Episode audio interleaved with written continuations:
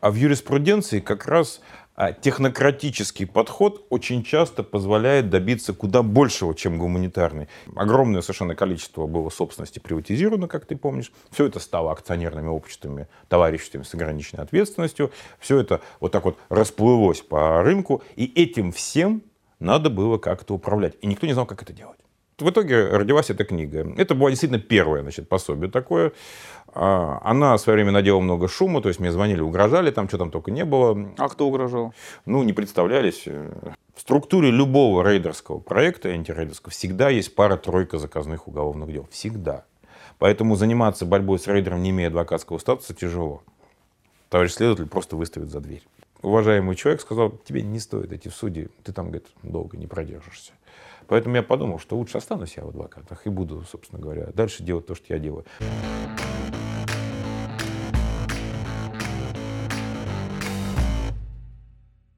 Максим Ионцев, адвокат, старший партнер МКА Ионцев, Лиховский и партнеры. Окончил юридический факультет ГСА и МВТУ имени Баумана. С 1993 года специализируется в области корпоративного права является автором многочисленных статей и монографий по вопросам корпоративной практики и недружественных поглощений. Член рабочей группы Комитета по безопасности Государственной Думы Российской Федерации по реформированию корпоративного законодательства. По итогам 2007 года награжден в номинации «За вклад в развитие цивилизованного рынка слияния и поглощения в России». В 2009 году награжден благодарностью заместителя министра внутренних дел Российской Федерации за участие в тематических мероприятиях. В 2012 году признан одним из лучших юристов России в номинации «Корпоративное право и ценные бумаги».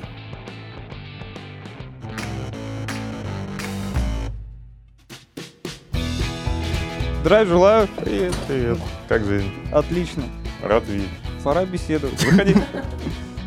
Максим, спасибо, что нашел в своем очень плотном графике между Э, судами, СИЗО, клиентами и прочими моментами нашел время.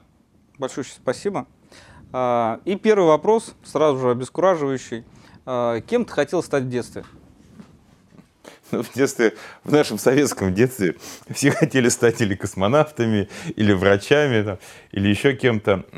Если честно, я всегда в детстве думал, что я хотел бы быть управленцем. Угу такая какая-то у меня была такая мысль, министром, там, угу. или хотя бы его заместителем, или хотя бы начальником главка. То есть э, вот чем-то вот руководить мне всегда в детстве хотелось. Такая у меня была мысль. То есть там товарищи Зайков, Бобовиков. Ну да, Суслов там. Угу. Понятно, но по хозяйственной части. Да, но по хозяйственной части, да, совершенно верно. А, почему? Потому что у меня всегда какая-то была тяга Э, ну, к организации простых логичных, логичных систем, которые вот работают. Э, ну, собственно говоря, впоследствии это воплотилось, правда, немножко в другом угу. виде, ну, вот сейчас. А когда все-таки ты захотел стать юристом? Э, скажем так, когда я заканчивал школу, это был 86 год, закончил, к слову сказать, с медалью школу, я понимал, что ввиду моего, ну, скажем так, не совсем кошерного, извините за это слово, а, происхождения, у меня достаточно узкий спектр возможностей, которые я могу реализовать в плане получения высшего образования. То есть, в принципе, да, у меня была уже мысль тогда заниматься международным правом, там, попытаться поступить в МГИМО, что я впоследствии и сделал, но не поступил. А, но я совершенно точно понимал, что в МГУ на юрфак меня не возьмут. Не потому, что такой глупый или неспособный, а потому, что других других туда брали. Вот, поэтому я как разумный человек пошел учиться туда, куда пошел учиться. Я пошел учиться в МВТУ имени Баумана. Это очень хороший технический вуз, один из лучших в мире. То есть я не, совершенно не жалею, что я потратил, провел там 6 лет и, в общем, получил хорошее техническое образование. Оно мне здорово помогает сейчас. Почему? Потому что а в юриспруденции как раз а, технократический подход очень часто позволяет добиться куда большего, чем гуманитарный. И по секрету вам скажу, что все члены моего коллектива, все мои коллеги, они все имеют техническое образование, кроме вот нашей самой главной девушки. А юридическое образование, оно потом появилось. В общем, скажем так, системный подход, который свойственен ну, любому инженерному виду деятельности, он очень хорошо позволяет систематизировать то, что делается в правовой плоскости. Это позволяет писать короткие, логичные, э, жесткие бумаги. Это позволяет здорово, хорошо, системно выступать, не расплываясь, там, не размазываясь там как-то. Да? Это дает возможность, э, скажем так, работать лучше. Вот такая связка двух образований, технических и юридических. Ну а ты успел поработать инженером? Нет, нет, э, я совершенно точно понимал, что инженером я работать не буду. Меня этот труд э, никоим образом не э, привлекал с точки зрения труда как такового. Я вначале сказал, что моя задача была стать каким-то вот управленцем. В этом плане, конечно, можно было, опираясь только на техническое образование, сделаться менеджером. И немало тому примеров. Вот ребята из Физтех очень так хорошо в бизнесе осели. Но я подумал, что для меня это не предел можно попробовать пойти поучиться чему-то еще. К тому же я говорю, что где-то вот профессия юриста, она у меня была в голове на заднем плане. И благо э, в те времена, в 90-е, появилась возможность получения второго высшего образования платного. Я чуть поработал, поднакопил денег и снова пошел учиться. Понятно. Но ты ведь еще служил в армии. Да.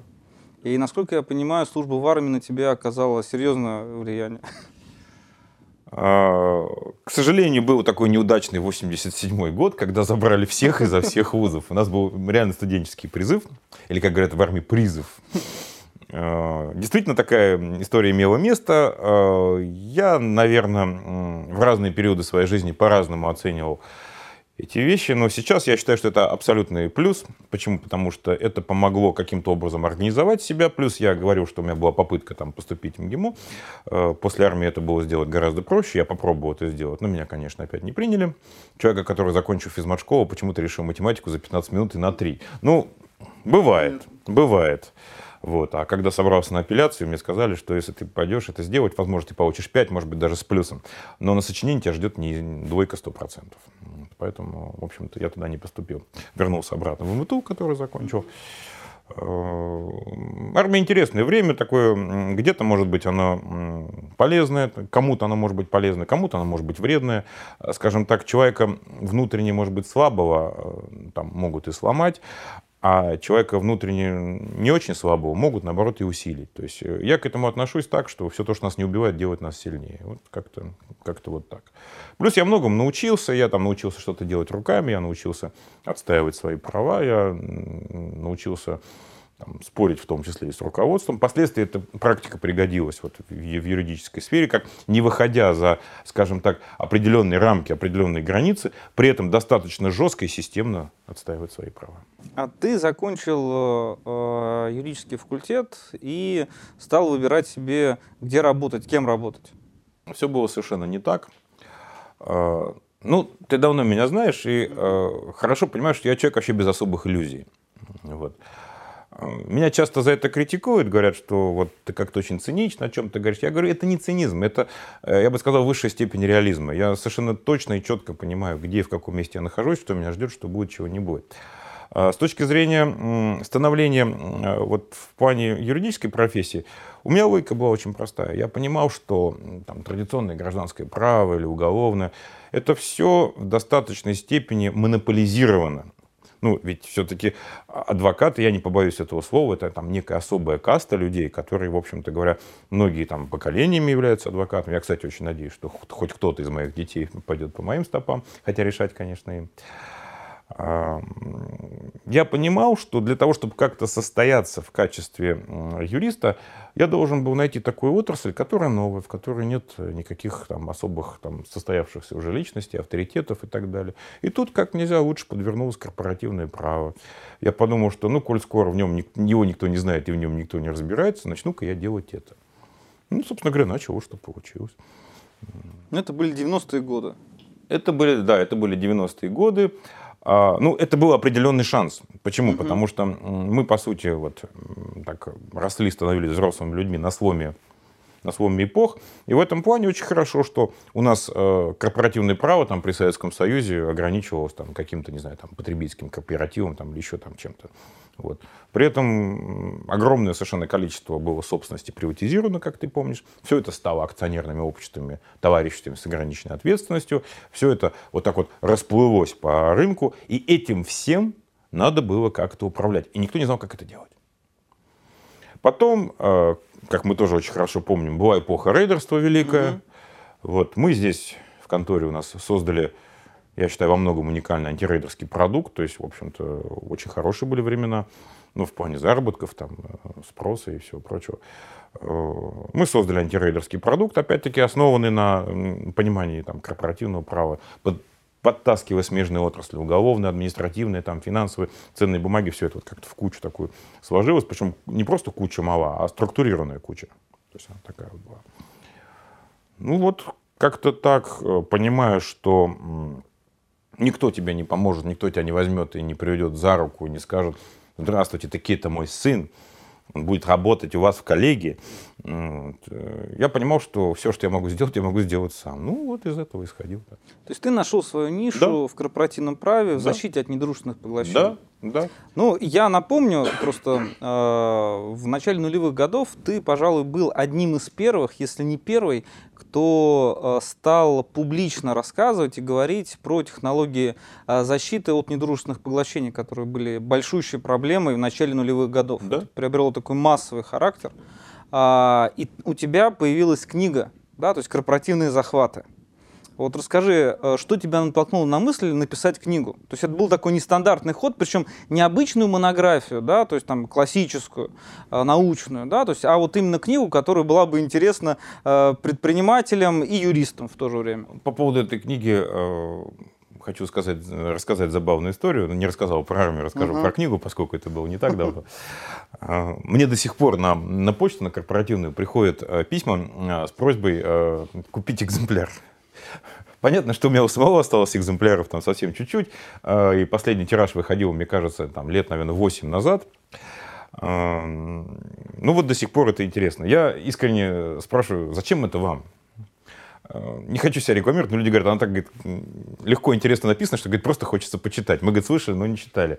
Э, я говорю, хорошо, но поищите, наверное, можно скачать. Э, говорят, сложно, то есть угу. нет ее скачать. Значит, по поводу этой книги я расскажу, да, у меня эта идея появилась в 2003 году.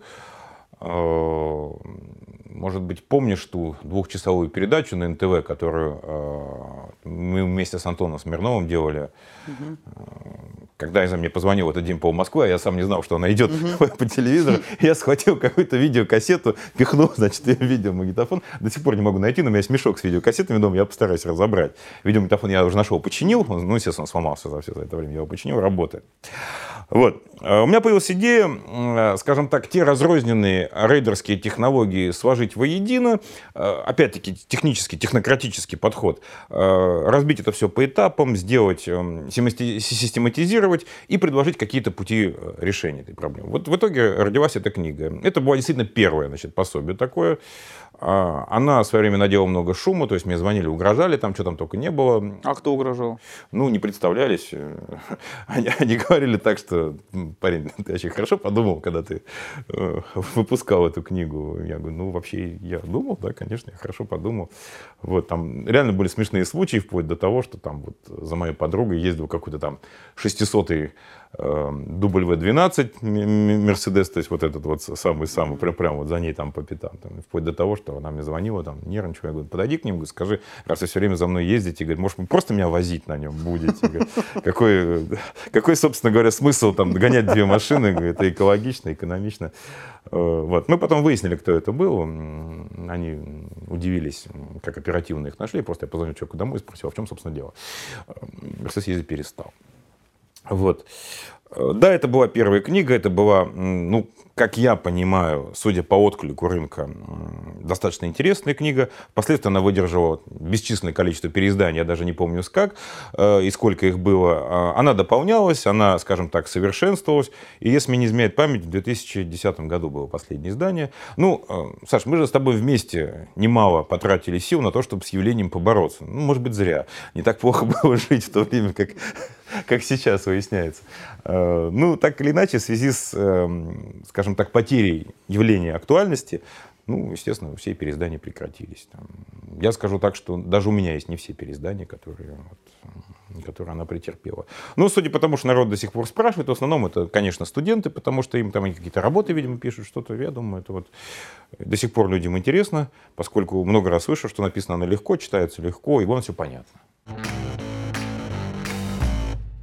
Максим, что тебя вдохновляет по жизни?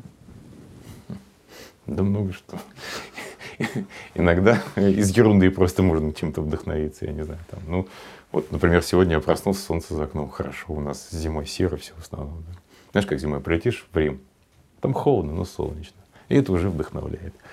Вот. Вдохновляет хорошая работа, на самом деле. Как это ни странно, как это ни странно. Я очень часто слышу, что да вот, адвокат, в принципе, в России это фигура-то бесполезная. Это статист просто клоун, который ходит, там, пишет какие-то бумажки, кривляется в суде. А все решается-то ого-го где.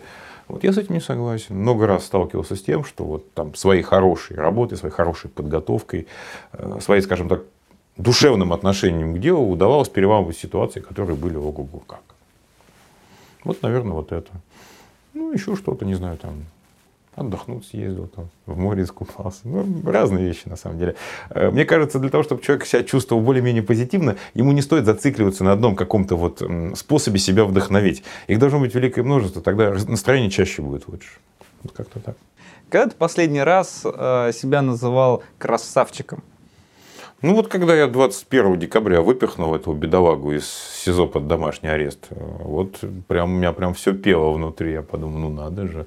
Ну, ну, я реально очень сильно напрягся, я там не спал сутки, на меня работало огромное количество людей, мне ночью привозили документы, я сидел ночью, там что-то делал, печатал, копировал, там, писал позицию, готовился, поскольку была только ночь, по сути. И когда все получилось к сходу, к ночи следующего дня, ну да, я был сильно вдохновлен то есть, вот тем, что мне удалось сделать. Как думаешь, с клиентами нужно дружеские отношения завязывать?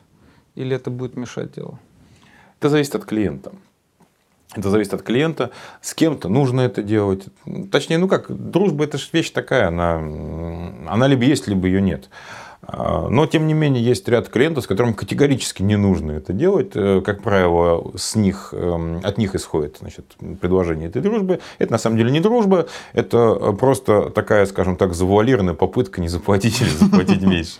Прошу прощения за вот мой такой голый практицизм. А есть люди, действительно, с которыми потом складываются дружеские отношения, то есть там о деньгах э, речь вообще не идет, поскольку ну, это вот эта работа, она должна быть оплачена, а это дружба, это другое. Вот как-то так.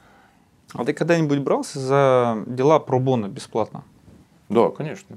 Конечно. А раньше я вообще любил этим заниматься. У меня в год обязательно было одно дело убогих, я, я его называл. Вот, помню, была такая интересная история, что женщина, ну, там, Татьяна ее звали, а, разошлась с мужем. Муж, значит, у нее был такой злоупотребляющий. Но разошлась еще не развиваясь.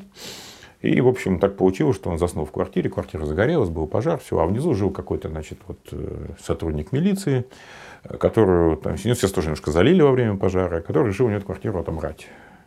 Ну, она наследница была, там, угу. получала. У нее там был гараж какой-то, где-то какие-то мытищах было, ну, угу. в общем, пятиэтажка, ничего особенного. Вот он не решил все это дело отобрать. И на каком-то форуме совершенно я случайно наткнулся на клич там, этой Татьяны, ну, решил взяться. Естественно, ничего мы ему отобрать не дали.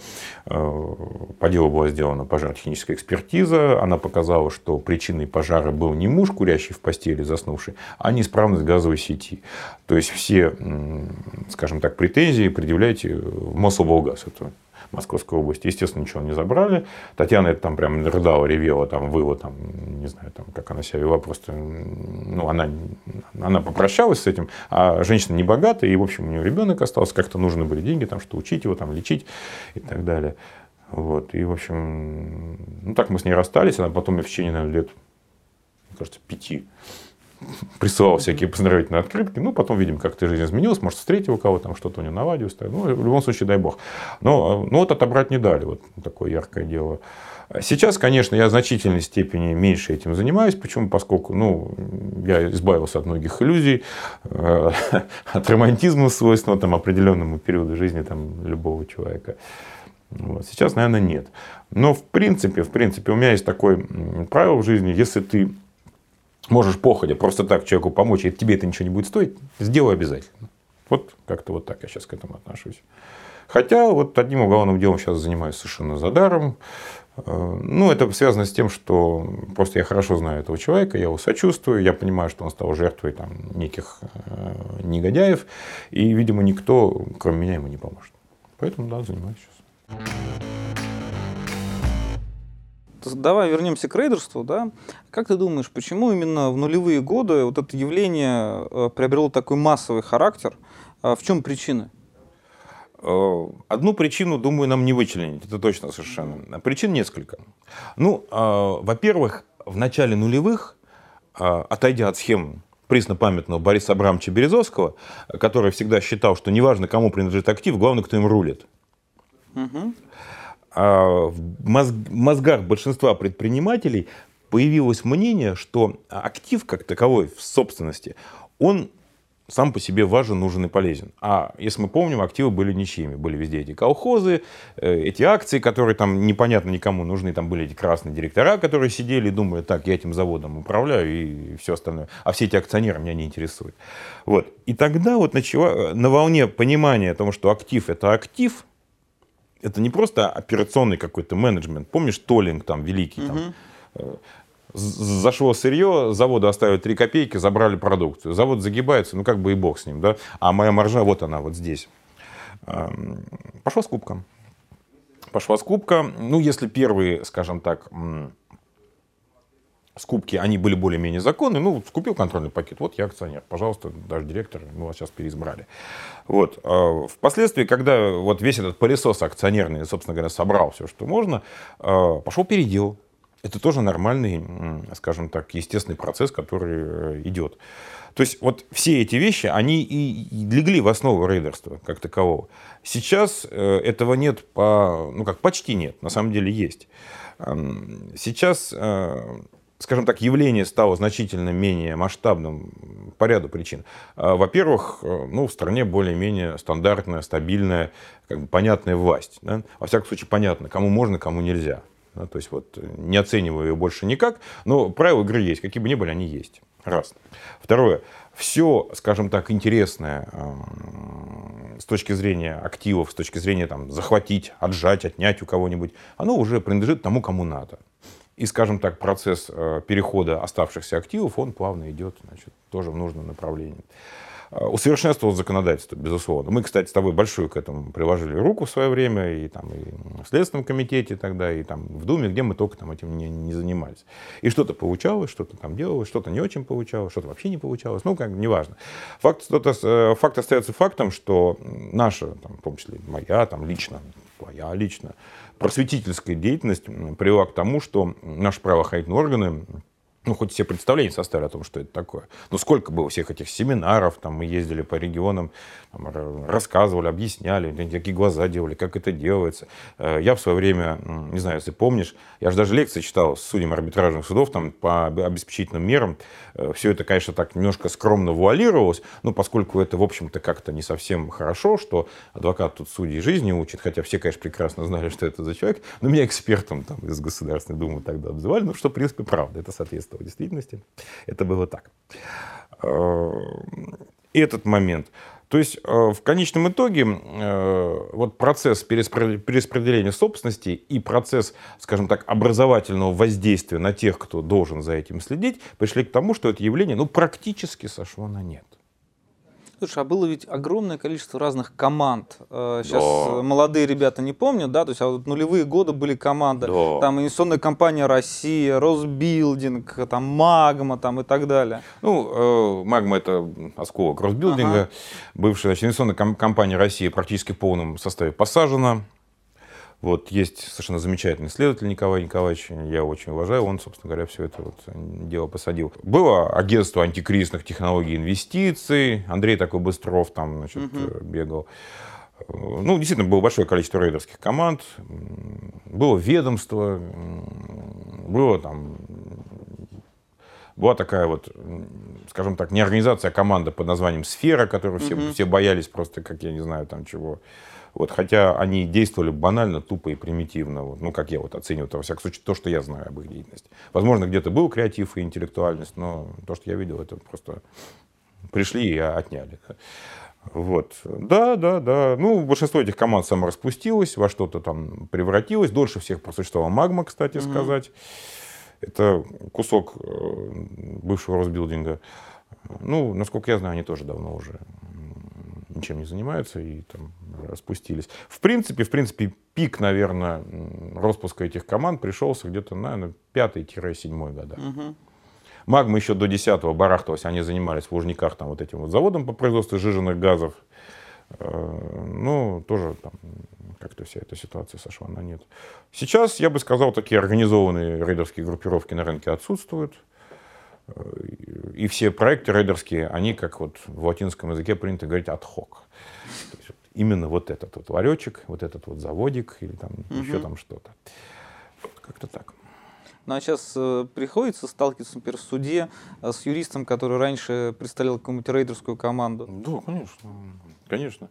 Это довольно часто бывает. Почему? Потому что их довольно много было рейдеров, да, в общем-то, и мы, люди в рейдерских кругах, достаточно широко известны.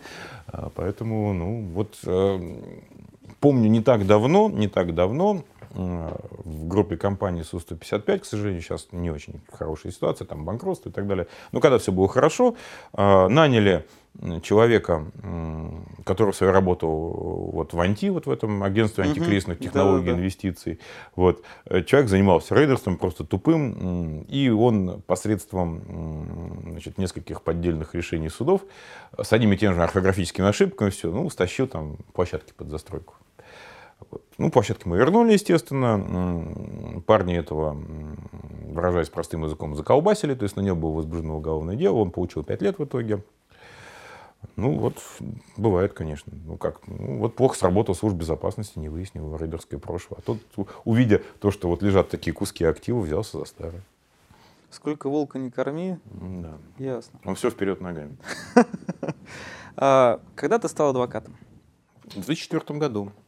Почему ты решил стать адвокатом? Э, там тоже история достаточно смешная. Вот мой великий товарищ, компаньон и партнер Вадим Санслиховский, э, будучи тогда уже адвокатом, как-то пришел в контору и сказал, тебе, говорит, надо вступать в адвоката. Я говорю, зачем? Я говорю, мы востребованы, у нас все хорошо. Он говорит, слушай, вступай. Ну, я послушал и вступил, и не пожалел ни разу. Сейчас э, у адвоката все-таки есть какие-никакие полномочия, совершенствуется УПК в плане того, что адвокат из просто простого статиста в уголовном процессе превращается в активно действующее лицо, то есть он может сам собирать доказательства, и мы активно этим пользуемся по уголовным делам.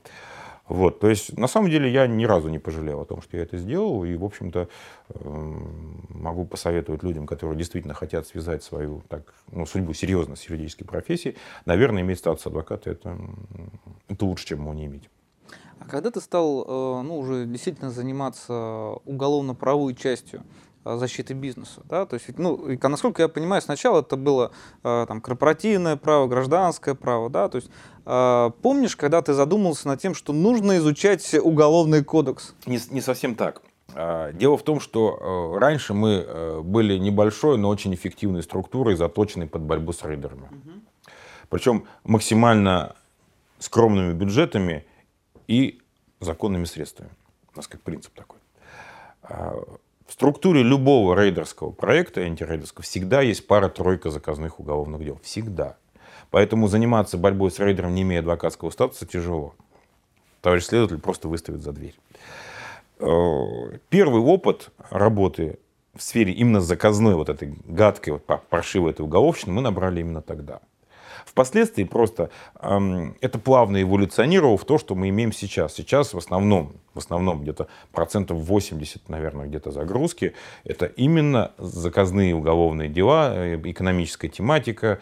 Э, просто так плавно эволюционировало из одного в другое, поскольку рейдерских проектов нет, но тем не менее, вот, ну, что далеко за примером ходить. Неделю назад приходит человек, он одолжил какой-то, значит, мадам, потом, как выяснилось, это мадам там профессиональная мошенница, просто несколько таких случаев собрали вместе, 600 тысяч долларов, она их тут же вывела, купила там какой-то себе дом в Чехии, ничего отдавать не собиралась, значит, пошел в суд, естественно, высудил, она ходила в заседание, она была 9 раз в заседании, она подтвердила, что она брала эти деньги, там под протокол, все, вот, и говорит она ему, вот я тебе, говорит, отдам 5 миллионов рублей, меня больше нет, или я, говорит, тебе проблемы устрою. Ну что, и вот, вот такое уголовное дело, постановление написано, я тебе покажу потом. Кто-то где-то, неизвестно где, неизвестно когда, похитил, значит, у нее деньги, неизвестно сколько, но точно больше одного миллиона.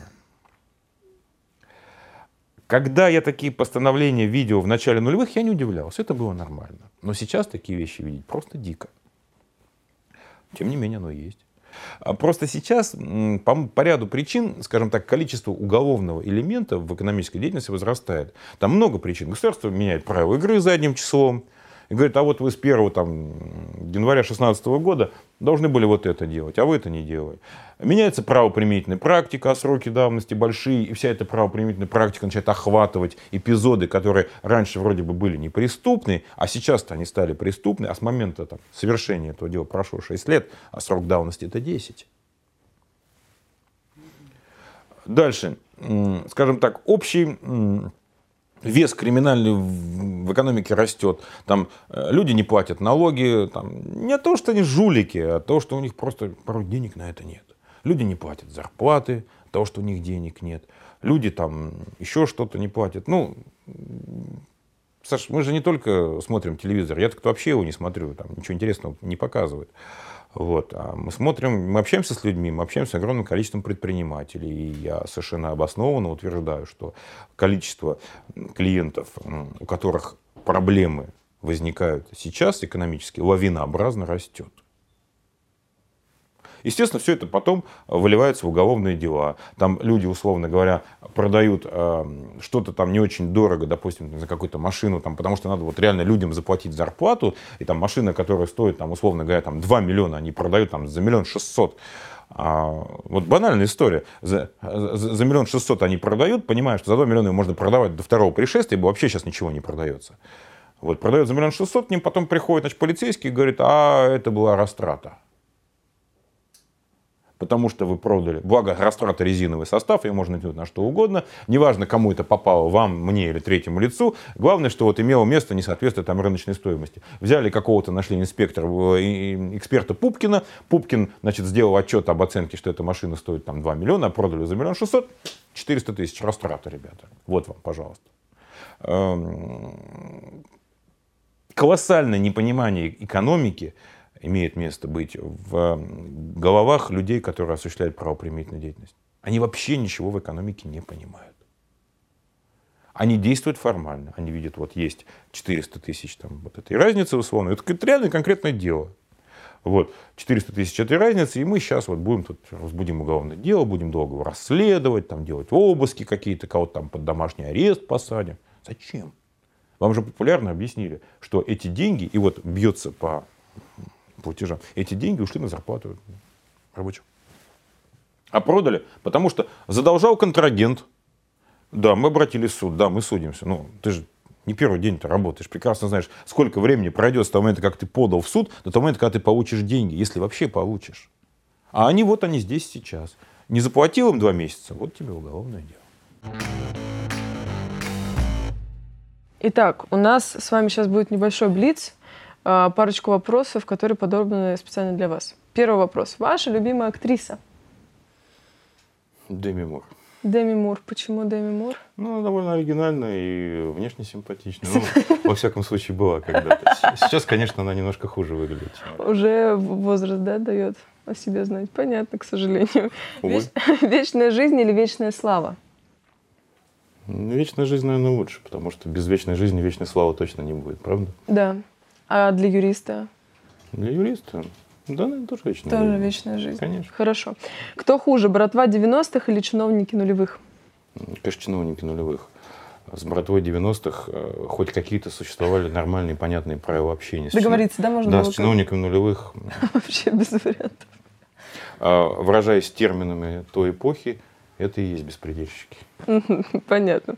А представим на минуту, что профессия юриста не стала. Вот как будете зарабатывать на жизнь в таком случае? Я в звукорежиссера пойду. Я неплохо понимаю в музыке и интересуюсь этим, много знаю в этой области. Я думаю, что я не пропаду. Да, тогда вы, думаю, тоже будете да, много зарабатывать. Звукорежиссер. Хороший звукорежиссер много зарабатывает. А, в любой профессии, абсолютно в любой, всегда есть некая прослойка специалистов, которые зарабатывают гораздо больше, чем все остальные. Абсолютно в любой. Отлично. Самый красивый город в России? Ярославль. Ярославль не была так. Почему Ярославль? А, ну, скажем так, из тех городов России, которые я посещал, мне Ярославль понравился больше всего. Ну, почему? Потому что он небольшой, он достаточно камерный, он обладает большим количеством архитектурных памятников, там набережные красивые, Мгм. Волга. То есть, ну, вот как мне понравилось, я не претендую на эти. конечной А Владимир? инстанции. Я не был в Владимире. Не были во Владимире. Я был в Владимире несколько раз, но проездом. Проедем, приезжайте, у нас тоже очень хорошо. Ну, посадят какой-нибудь в Владимирский централ. Поедем. Там только за особо опасные преступления. А, ну тогда это не наш. Хорошо, телевизор или YouTube? Ни то, ни другое. Так, а YouTube нет? Вы же сами вроде нам говорили, что круто сидеть блогером, Ну, быть, зарабатывать деньги. Это как так, раз YouTube. Я, я говорю, что круто зарабатывать деньги. Все. Вот. Я не говорю, что YouTube это круто. YouTube в данном случае это просто средство для Мгм. того, чтобы зарабатывать деньги, а никак не, не конечная цель. А, Телевизор я вообще не смотрю. Да. То есть у меня, когда дети уезжают летом на море с их мамой, я беру телевизор и ставлю его просто мордой к стенке. Не любите, да? Не- Много не- не- информации, не да, люблю. лишнего? А, Много э, ненужной информации. Ненужной. Я бы так Мгм, сказал. Понятно. А если зайти на Facebook, становится очевидно, что в России все очень плохо. А есть вещи, которые вам нравятся в современной России?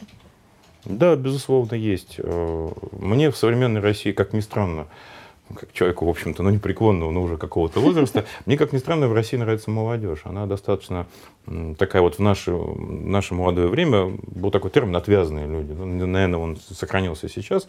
Вот они достаточно отвязные, достаточно самодостаточные, достаточно веселые, красивые, какие- Мгм. какие-то такие легкие.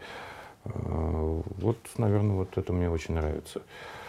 Мне нравится, как, в общем-то, что-то меняется к лучшему, сре- среда обитания, там, обустраиваются улицы. Но это же, конечно, далеко не везде. Мгм. Это, скорее всего, сосредоточено в Москве, там, Санкт-Петербурге и других крупных городах. В основном мало что меняется.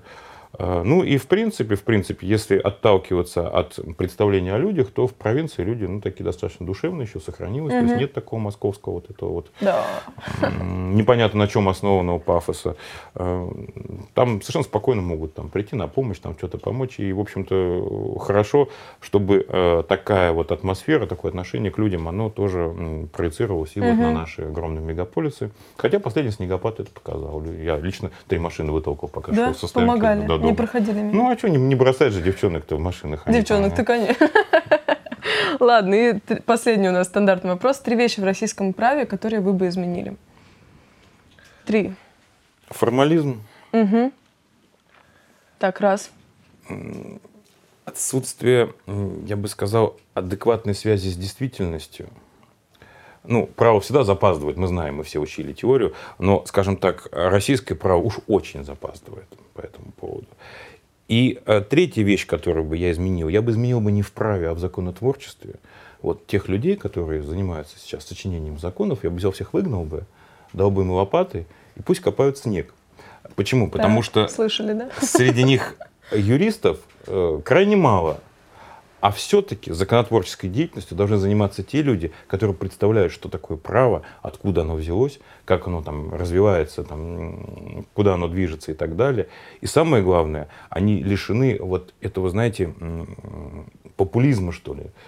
Почему? Потому что очень многие правовые нормы у нас, а, они носят весьма популистский характер, они абсолютно не продуманы, они впоследствии бьют по людям очень больно, но люди, которые этим занимаются, они, э, как сказать, у них даже опыта и предвидения э, не хватает, чтобы понять, Мгм. во что это, э, К чему это может во что это выльется. Я это говорю не просто так, потому что э, много лет работал в различных группах в Государственной Думе. Мы пытались совершенствовать закон, у нас действительно что-то получалось, мы там по налогам кое-что сделали, кое-что, кое-что сделали значит, в уголовном процессуальном законодательстве.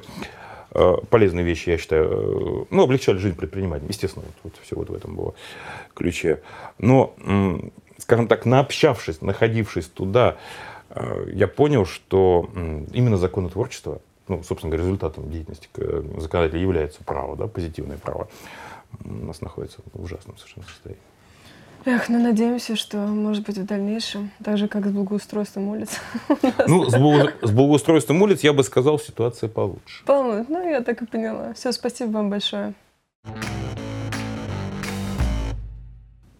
Как ты думаешь, почему нас все чаще говорят о том, что э, уголовное правосудие в России носит четкий обвинительный характер?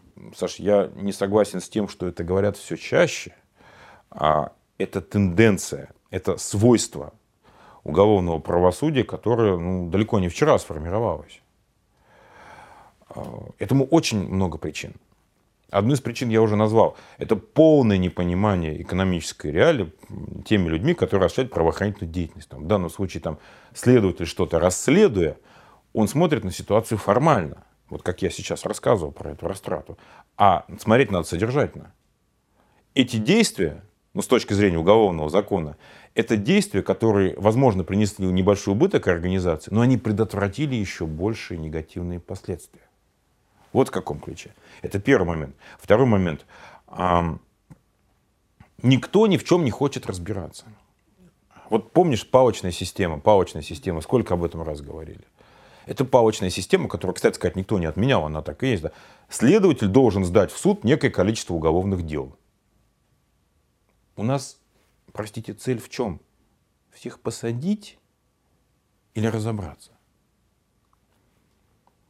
Вот у меня сейчас лично есть уголовное дело в производстве. Такой, в общем-то, простой яйца выеденного не стоит. Но мне настолько сложно им заниматься, поскольку никто ничего не хочет видеть, никто ничего не хочет воспринимать, ничего, никто ничего не хочет делать, никто не хочет изучать доказательства, которые оправдывают моего клиента. Они хотят только одного, быстрее заправить дело в судик, как они там сами выражаются, да, и там какой-нибудь приговорчик, он себе палочку поставил, там в отчете написал, там, за, заправил столько. То есть формализм а, полнейшее нежелание ни во что вникать. Далеко устаревшая, отсталая система оценки показателей работы правоохранительных органов. Все это порождает такие вещи. Ну и плюс, конечно, сопутствующие проблемы. Профессиональная деформация личности, да, которая наступает. Когда врач в каждом видит больного, патологоанатом покойника, а следователь преступника. Вот. Естественно, общий такой вот фон скажем так, вот, который в обществе у нас э, имеет место быть, он имеет место быть очень много лет. А, к сожалению, у нас колоссальное количество некомпетентных, а порой просто невежественных правоприменителей. Колоссальное. Я очень хорошо помню, общаясь с различными там, полицейскими начальниками на достаточно высоком уровне, там, ну, на встречах, конференциях, совещаниях и так далее, подходишь, начинаешь рассказывать, вот, вот, вот, вот в райотделе там таком-то, случилось там такое-то, ну, человек там часто с очень большими звездами на погонах, говорит, да, да, это, говорит, конечно, кошмар, там, безобразие и так далее. Он говорит, ну где эти других-то возьму?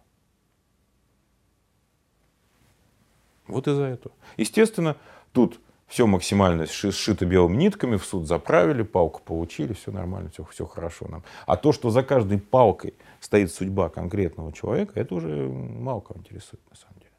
В этом плане мне нравится идея о возрождении роли прокуроров. Осталось только прокуроров найти.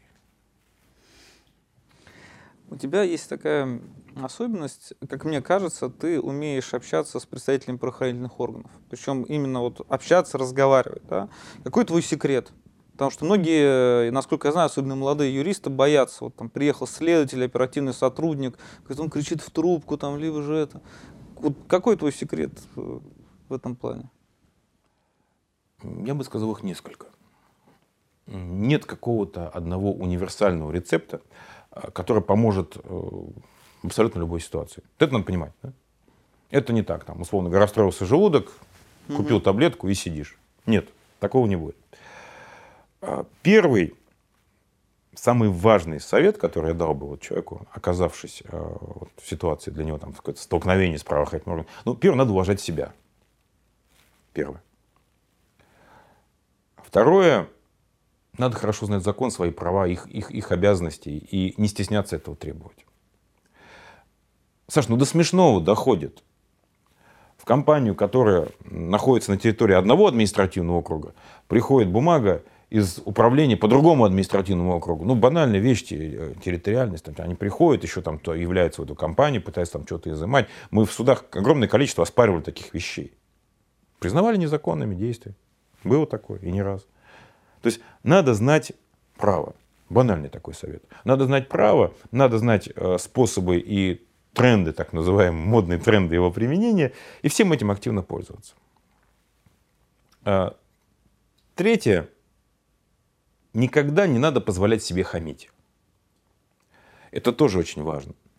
Потому что если там на кого-то начинает кричать там, оперативный сотрудник, ему всегда может спокойно сказать, что есть инструкция, утвержденная МВД. Опять надо знать право, угу. которое предписывает вам вежливо, там, с уважением, достоинства общаться и так далее, что если вы немедленно не прекратите там, и не умете вот, ту манеру, в которой вы разговариваете сейчас, то я буду вынужден как-то отреагировать на это дело. В половине случаев они молкают сразу. Ну и третий момент, э, и последний момент такой, ну это наживное, это уже со временем угу. приходит. Это практика, это вот личное имя. Допустим, в свое время, занимаясь делами СУ-155, мы в основном а, конфликтовали с э, полицейскими Юго-Западного округа. Нас знали все. Мы в судах сделали бесчисленное количество всяких решений, которые признавали незаконным их действия. И они прекрасно понимали, что, допустим, нарвись там на нас – Э, скорее всего, им здорово не поздоровится, если они будут вести себя как-то вот по-свински. А они любят это делать, это правда. Свинство, хамство, грубость, э, пренебрежение к закону, там, какие-то вот, я не знаю, там действия на грани фола, это вот их любимое занятие. И вот сейчас не так давно пришел клиент, когда-то давно мы что-то там для них делали, разошлись, э, пришел на него, значит, вот как говорят в нашей среде, наезжает управление по юго-западному округу. Ну, мы обрадовались, сказали, давно мы их не видели, сейчас, сейчас э, пойдем, наведаемся. И начали делать все то же самое, что мы обычно делали. Совершать абсолютно правомерные действия, не позволяя в ответ осуществлять неправомерные. Ну, ситуация сразу потеряла такой накал, какой был там до этого. Поэтому вот еще один такой секрет. А, ну и, конечно, не надо бояться. Чего их бояться-то? Пусть они нас боятся. Хорошо. Скажи, а что, как, что, как тебе кажется, не хватает современному юридическому образованию? Как нужно э, дополнить этот процесс подготовки молодых юристов? Я как отец ребенка, учащегося в школе, вообще проблема образования ощущаю очень остро. Я думаю, любой родитель школьника будет со мной согласен. Аналогичная проблема существует и в высшей школе. Как я это вижу, как я это понимаю, как я это чувствую. С одной стороны, конечно, много интересных вещей, много интересных предметов, там много еще чего-то. Невозможно выучить все. Я считаю, что юридическое образование должно быть более специализированным. Вот помнишь великую классификацию, раньше были транспортные средства А, там, Б, С, там, Д, Е и так далее. Сейчас есть там B1, B2, B3, B4 и так далее. А, первое, что бы я бы сделал, я бы брал бы специализацию, допустим, допустим вот есть специальное гражданское право, да, вот, открываешь диплом, пишешь, юрист, гражданское право. Я бы делал бы специализацию с уклоном на какие-то отрасли. Дело в том, что мир меняется, меняется быстро, законодательство тоже меняется, развиваются технологии с колоссальной скоростью, и все это влечет за собой качественные изменения, в том числе и в структуре вот, правовых норм. Невозможно охватить все я бы делал бы юристов более специализированными. И в принципе, в принципе, посмотри, ведь э, крупные юридические конторы-то, они же по этому пути идут, у них там есть практика там, семейного права, там, у них там есть практика уголовного права, поделенная на общую уголовщину, допустим, да, там, угу. и экономическую уголовщину. Это потом происходит в дальнейшем специализация. Но, допустим, человек, который, молодой человек, который там учится в ВУЗе, получая образование, он, наверное, ему изначально было бы легче, если бы он в какой-то бы вот практике специализировался. То есть я бы старшие курсы э, загонял бы в более такие вот узкие рамки. Ну, мировая практика показывает, что это эффективно. Именно так все и делается. Это первое. Второе, я бы, скажем так, добавлял бы в деятельность а, юридических факультетов а, больше практических, практических кейсов. Да? Почему? Потому что а, вот я помню с ребятами на юрфаке я встречался, когда в прошлом году, что ли, угу. вот, и мы, они задавали какие-то вопросы, ну, такие же житейские, вот как происходит то, как происходит это. Я им отвечал, ну, причем абсолютно как искренне вот, рассказываю, как это все есть. У них были вот такие глаза, они говорят, не может быть. Я говорю, может, может. Я говорю, именно так и будет. Она говорит, ну вот тут же по-другому написано. Я говорю, знаете, я говорю, на заборах тоже пишут. Не важно, что написано, а, а важно то, что все-таки, мне кажется, люди практики, которые каждодневно с этим сталкиваются, наверное, им надо как-то больше общаться. Студентам надо с ними больше общаться. Нам-то это не надо, так, так по большому счету. Какие-то мастер-классы делать, я знаю, какие-то там разбирать, может быть, кейсы реальные, допустим, вот вот конкретное уголовное дело. Вот я взял папку, вот у меня здесь лежит там, уголовное дело. Я взял папку, Сонга пришел на лекцию, я говорю, так, ребята, вот тогда-то имело место то-то, человеку вменяется то-то, обстоятельства такие, давайте будем сидеть думать, как мы будем этого парня спасать. Вот так вот. А не так, что там во времена Византийской империи сформировалось правило делового оборота, в соответствии с которым, там, ну, что эти рассказывают, и все, конечно. Слушай, ну вот за то время, которое прошло с момента, когда ты писал свою книгу, прошло очень много времени. Да, а сейчас уже изменилось много экономика, и право, и правоприменительная практика. Не хотелось написать новую книгу? Честно, нет. Нет. Объясню почему. Ну, как в любой профессии, наверное, абсолютно любой профессии, со временем а, происходит что-то, что я для себя называю там разочарованием. Это не разочарование в себе, это не разочарование в том, что ты делаешь, а это разочарование в том, что ты видишь вокруг себя. Вот, к сожалению, сегодняшнее правоприменение никаких чувств иных, в подавляющем большинстве случаев, кроме разочарования не вызывает. А писать о разочарованиях, ну, мне кажется, как-то это пока рановато. Может быть, там в старости чего-то. Вот. Это во-первых. Во-вторых, откровенно скажу, что, скажем так, я бы, наверное, мог бы написать интересную книгу и не одну, но тогда мне пришлось бы уйти из профессии, а я пока к этому не готов. Что бы ты хотел оставить своим детям? Не обязательно материально. Нет, я совершенно спокойно скажу, как человек, в общем-то, всего абсолютно добившийся в жизни сам. У меня даже не было традиционного для москвича наследства в виде бабушкиной квартиры. Ну, так получилось. Бабушки было шестеро детей, из них шестая моя мать. Вот. Э, я считаю, что, конечно, родители обязательно должны оставить детям какой-то там минимальный базис, то есть это какая-то там квартира, условно говоря, у моих детей уже есть по квартире, слава богу. Это какой-то минимальный базовый набор услуг, которым я как отец там, вот, отдаю своим детям.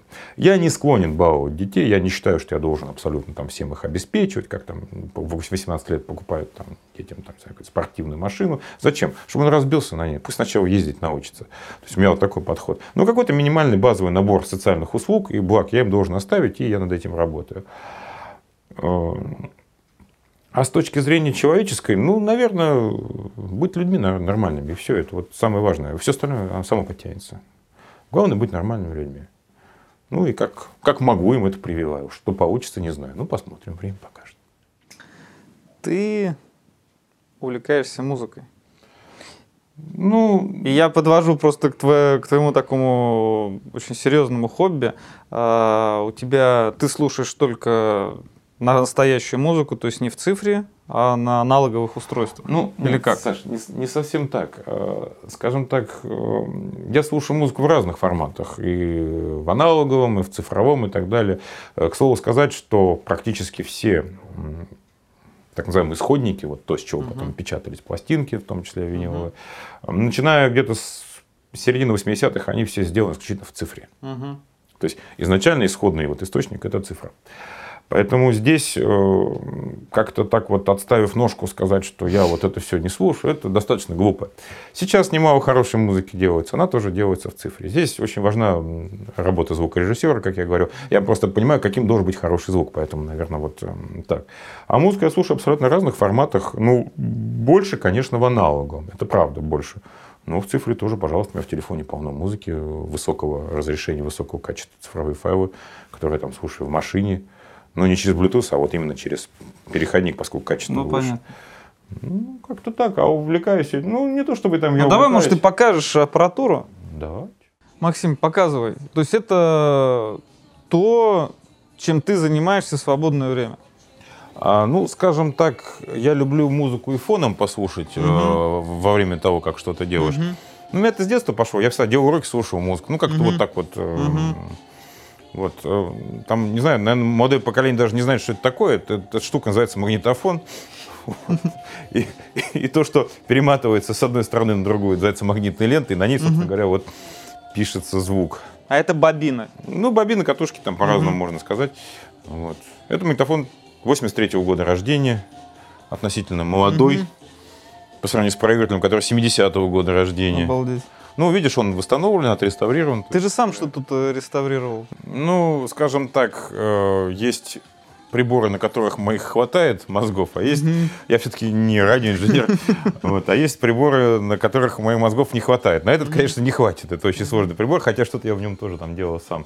А сам я в основном восстанавливаю именно бывшие советские приборы, на них у меня хватает э, мозгов и способностей, но более сложные, это японские, уже выше моего уровня. Ну, у тебя здесь много пластинок, я так понимаю. Ну да, я иногда люблю послушать пластинки. Сейчас в мире, На выбор. сейчас в мире э, такой ренессанс винила начался. Это Марилин группа такая английская, очень Круто. все- всенародно любимая. Э, В, ми- в мире начался ренессанс винила, там выпускаются винилы новые. Вот, кстати, вот этот, который ты в руках держал, как раз из нового. Э, Ну, конечно, качеством он сильно уступает старому. Это я так понимаю, Это старый. что-то из старого. Да, это Genesis, Угу. всемирно известный альбом. Здорово. Selling England by the Pound. Круто. Ну да, пластинок много, действительно, я их так... Когда-то я их достаточно много покупал, сейчас я покупаю только то, чего у меня нету, или меняю лучшие, худшие на есть, Понятно. Такой процесс идет. Почему ты не хочешь защищать диссертацию? Я бы не сказал, что у меня есть какое-то стойкое нежелание это делать. Э, У меня нет желания это делать.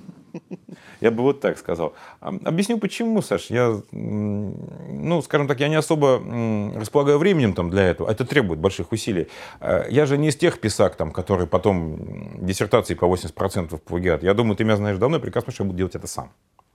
А это требует напряженной работы, большого количества времени, изучения колоссального количества источников, там, ну, ну и так далее. Да? То есть это процесс, который я в силу разных причин, там, в том числе, потому что я вынужден много и эффективно работать, не могу себе позволить. Вот если бы меня выгнали бы отовсюду и сказали, что даже не мечтай, что ты в течение ближайших двух лет хотя бы копейку заработаешь, я бы защитил бы без проблем. Хорошо. Какие у тебя были ошибки вот, твоей профессиональной деятельности, э, которые ты мог бы вспомнить? Ну, боюсь показаться заносчивым. Крупно я ни, ни разу не ошиб- не ошибался. А, Скажем так, наверное, эм, основная плоскость ошибок, она лежит не в юридической плоскости, эм, не в юридическом плане, а я иногда недооценивал конкретных людей, с которыми там приходилось каким-то образом бодаться. В основном это, скажем так, это следствие, это вот, э, вот эти вот вещи. То есть, э, глядя на человека, там, общаясь с ним, э, работая с ним, я думал о нем каким-то определенным образом, а все оказалось иначе. Вот, пожалуй, основное, основное число ошибок лежит именно вот в этой плоскости. Ну, я стараюсь, я работаю, изучаю психологию, там, оттачиваю навыки, как-то вот, чтобы больше не наступать. Почему? Потому что а в уголовщине, помимо права как такового, очень много человеческого. И здесь ошибка в понимании человека, с которым ты, ну, которому ты противостоишь, по сути, а может, процессуальные противники, да, есть там сторона обвинения, есть там сторона защиты, которую мы представляем.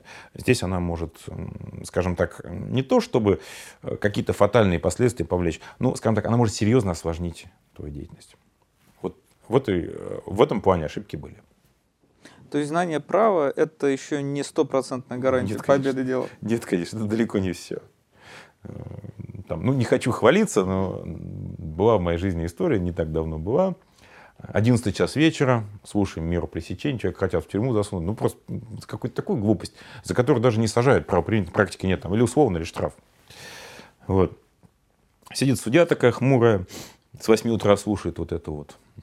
Тут на 11 час. И вот, в общем, я так ее увлек своим, своей пламенной речью, что она слушала, не отрываясь, и прокурор, ну, который поддерживает там, обвинение в процессе, судья вошел в совещательную комнату, прокурор меня так смотрит, говорит, «М, а вы, говорит, на курсы, говорит, актерского мастерства ходили? Я говорю, да, в общем, нет. Я говорю, «Как?» Нет, ну вы так выступали. Говорит, она говорит, вообще, говорит, чтобы она вообще кого-то слушала, это, говорит, удивительно. Говорит, ну, чтоб так. Вот э, завтра я пойду к той же суде, буду пытаться меру пресечения на еще более мягкую сменить, посмотрим, что из этого выйдет. Но что касается умения, скажем так, умения убедить людей, умение заставить людей себя слушать в профессии, это очень важный момент.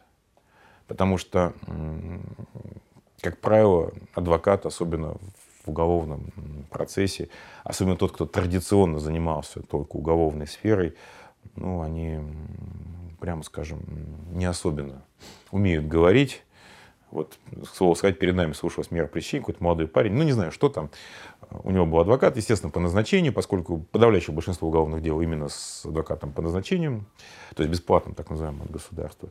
Адвокат спал в коридоре, адвокат спал в процессе, а когда суд спросил, а что, говорит, думает уважаемый господин адвокат по этому поводу, он проснулся и сказал, нет, мы не согласны, это несправедливо. И опять заснул. Ну, понятно, да, что при такой работе парни быстро припаяли два месяца тюрьмы, и он, соответственно, угу.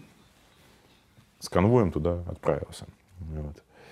Здесь умение говорить, умение быстро, четко и очень структурированно донести свою позицию, быстренько подтвердив этим доказательствами, это большое дело, учиться надо. Кстати, вот э, как я думаю, я не знаю, я давно не учился уже нигде, как я думаю, этот момент тоже страдает в системе образовательный.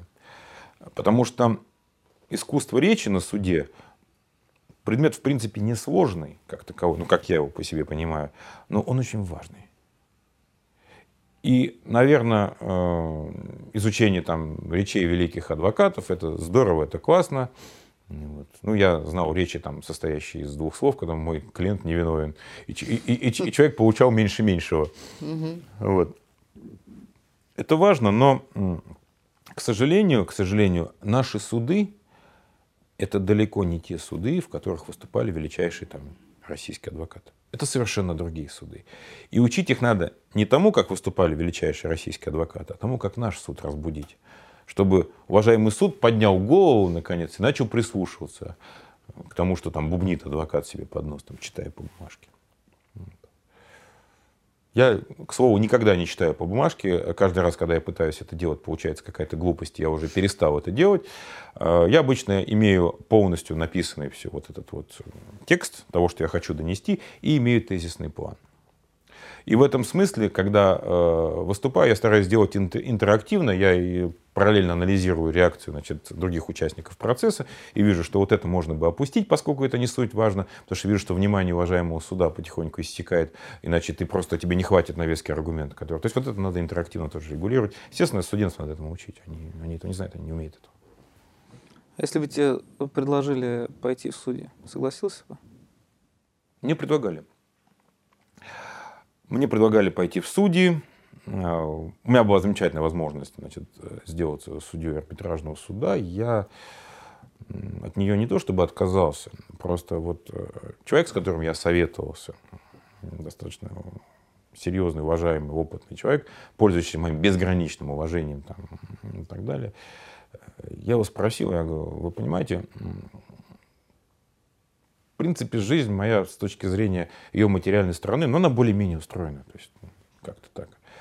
Э, я иду а, в судебную систему не для того, чтобы там штамповать какие-то решения, а для того, чтобы разбираться.